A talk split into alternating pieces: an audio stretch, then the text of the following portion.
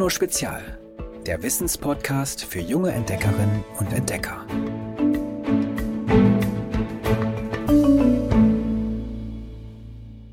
Hallo Ivy und das ganze Geolino-Team. Ich bin Lotti, bin elf Jahre und lebe in Berlin. Meine Lieblingserfindung ist der Fotoapparat, daher ich sehr gerne fotografiere. In der Natur macht es mir am meisten Spaß. Hallo, ihr Leuchten. Ich bin's wieder, eure Oberleuchte Ivy. Heute geht's um deins und meins. Wer hat's erfunden, ist gerade bei erfolgreichen Erfindungen nämlich eine sehr wichtige Frage, oft aber gar nicht so leicht zu beantworten. Denn mal denken sich zwei Menschen unabhängig voneinander das Gleiche aus. Mal führt einer die Vorarbeit eines anderen fort. Und manchmal klauen Tüftler und Tüftlerinnen auch dreist Ideen, sodass es zu bitteren Streitigkeiten kommt. Beim Telefon zum Beispiel ist es ein besonders verworrener Fall. Zartes Knarren hallt aus der umgebauten Geige, dann eine Stimme, leise und zerhackt. Philipp Reis hält ein Ohr direkt davor. Das Pferd, wiederholt er. Das Pferd frisst. Den Rest versteht der junge Erfinder nicht. Obwohl sein Schwager draußen in der Werkstatt wieder und wieder diesen Satz in einen Trichter spricht, der über einen Telefondraht mit der Geige verbunden ist. Das Pferd frisst keinen Gurkensalat. Es ist eines der ersten Telefonate der Menschheit. Reis ärgert sich über die kleine Panne. Aber sein Telefon funktioniert. Die Freunde und Kollegen, die er für seine Vorführung im Jahr 1860 nach Friedrichsdorf bei Frankfurt geladen hat, können es kaum fassen. Ein Gerät, das Töne in andere Gebäude überträgt? Alltagstauglich ist es zwar noch nicht, aber Philipp Reis hofft auf den großen Durchbruch. Es kommt allerdings ganz anders. Am Ende heimst nicht er, sondern der in den USA lebende Schotte Graham Bell die Lorbeeren für das Telefon ein. Und noch zwei weitere Tüftler behaupten, die Erfinder des Apparats zu sein. Wie konnte es nur zu diesem Wirrwarr kommen? Beginnen wir ganz von vorn und klären wir erstmal, wer war Philipp Reis. Philipp Reis wird am 7. Januar 1834 im hessischen Gelnhausen geboren. Seine Eltern, die eine Bäckerei führen, sterben früh. Reis ist schlau, muss aber schon als 14-Jähriger die Schule verlassen und arbeiten. Das Geld ist knapp. In seiner Freizeit büffelt er weiter Physik und tüftelt. Er baut eine Frühform des Fahrrads, das mit Hebeln angetrieben wird. Er schraubt kleine Metallrohre unter Schlittschuhe und erfindet so Rollschuhe. Sein Tüfteltalent spricht sich herum. Schließlich darf er auch ohne Studium an einer feinen Privatschule Physik unterrichten. Als er dort seinen Schülern die Funktion des Ohrs erklärt, kommt ihm die Idee fürs Telefon.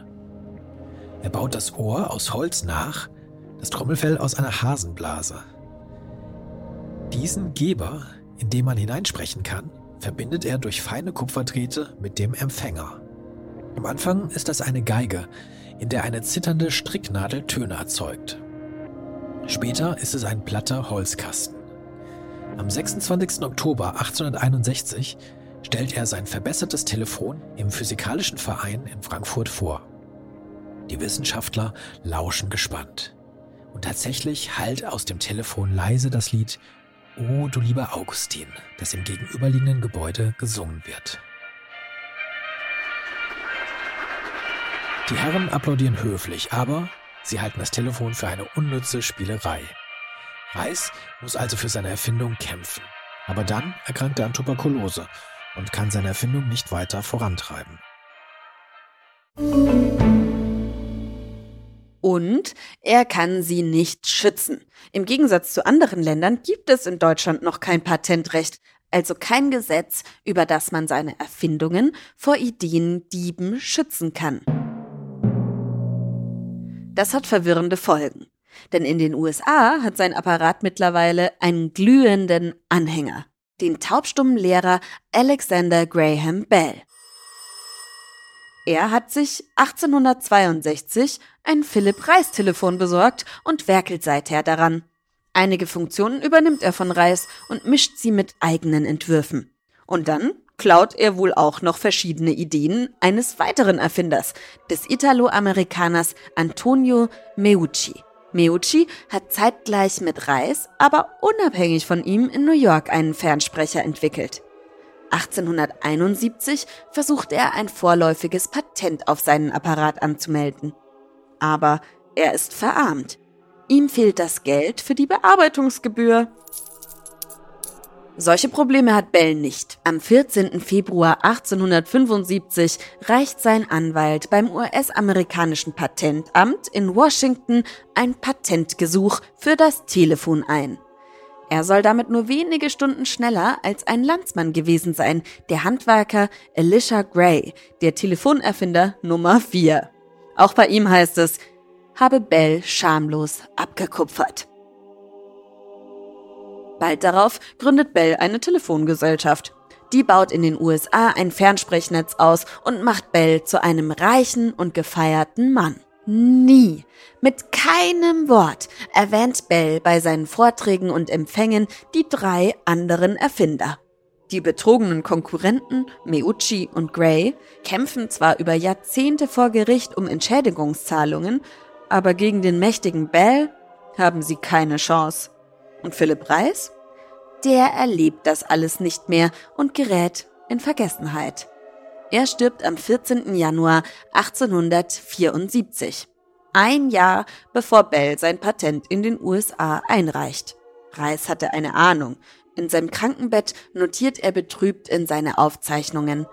Er habe der Welt eine große Erfindung geschenkt aber anderen müsse er nun überlassen, sie weiterzuführen.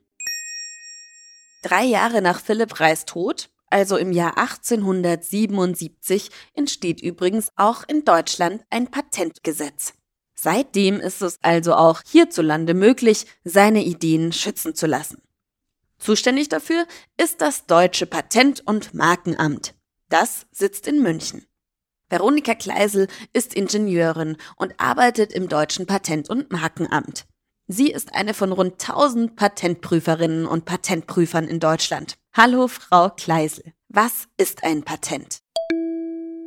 Ein Patent ist eigentlich eine, eine, Urkunde, in der genau festgehalten wird, was, was jemand erfunden hat. Und dazu braucht man natürlich erstmal eine Idee, eine gute Idee, was man erfinden könnte ähm, beispielsweise irgendwie eine Erfindung, um Menschen zu helfen, um ihnen den Alltag zu erleichtern. Und wenn man dann so eine Idee hat und dann auch vielleicht da sogar was dazu gebaut hat, also eine Idee, die mir jetzt zum Beispiel einfällt, ist der Kühlschrank. Den hat vor über 100 Jahren der Karl erfunden. Und ab dem Zeitpunkt konnten dann die Leute Lebensmittel kühlen und waren damit dann sehr viel länger haltbar. Und das ist natürlich eine, eine super Idee und er hat dann da auch einen, einen Prototypen gebaut, aber jetzt hat man dann das Problem eigentlich, dass eigentlich jemand diese Idee klauen könnte und die vielleicht sogar dann verkaufen kann. Und da kommt jetzt genau das Patent ins Spiel, nämlich dass man sich eben seine eigene Erfindung vor, vor Diebstahl schützen lassen möchte. Und in so einem, in so einer Urkunde von so einem Patent ist dann genau festgehalten, was man eigentlich erfunden hat, wer genau diese Idee zuerst hatte. Und jeder andere, der dann diese Erfindung oder jetzt hier diesen Kühlschrank zum Beispiel von Herrn Linde nutzen will, der muss dann Geld bezahlen dafür. Was passiert, wenn trotzdem jemand meine Idee klaut und als seine ausgibt? Dann könnte man damit tatsächlich dann vor Gericht gehen, wenn man eben dann so eine Patenturkunde hat, wo genau drin steht, das habe ich zuerst erfunden und kann dann sagen, der darf das nicht benutzen und dann entscheiden wirklich auch Richter darüber, ob das tatsächlich richtig ist, dass ich das zuerst erfunden habe und der andere das dann benutzt hat und der müsste mir dann dafür Geld bezahlen, dann auch im Nachhinein.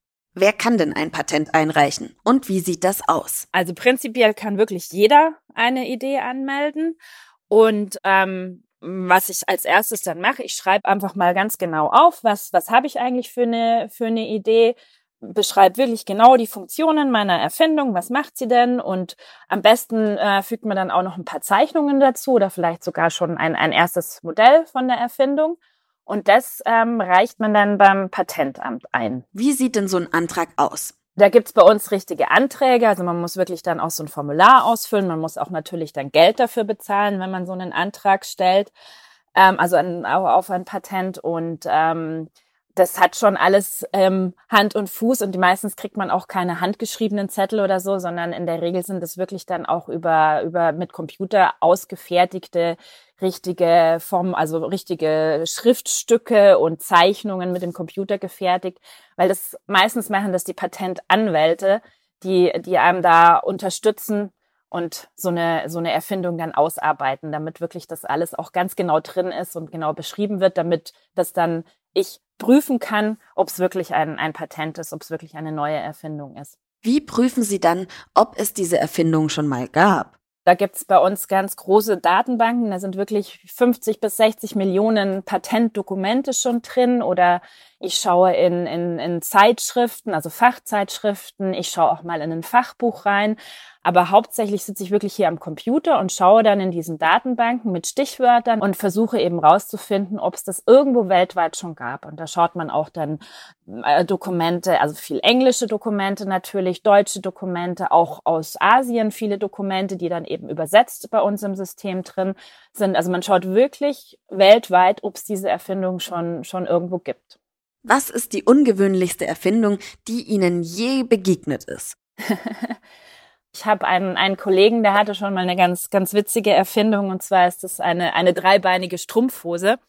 Das, ich meine, das kennt man eigentlich, hat eine Strumpfhose zwei Beine, weil wir selber haben ja auch nur zwei Beine und das war jetzt eine Strumpfhose mit drei Beinen, da war dann ein, ein Ersatzbein vorhanden, falls mal eins kaputt geht und dieses Ersatzbein hat man sich dann halt so um den Bauch gewickelt, um, wenn dann ein anderes Bein kaputt gegangen wäre, hätte man das benutzen können. Ist der Antrag durchgekommen mit der dreibeinigen Strumpfhose? Ja, leider nicht, weil das gab's tatsächlich schon. Deswegen konnte man dann darauf kein Patent erteilen. Einer der bekanntesten Erfinder ist Johann von Gutenberg.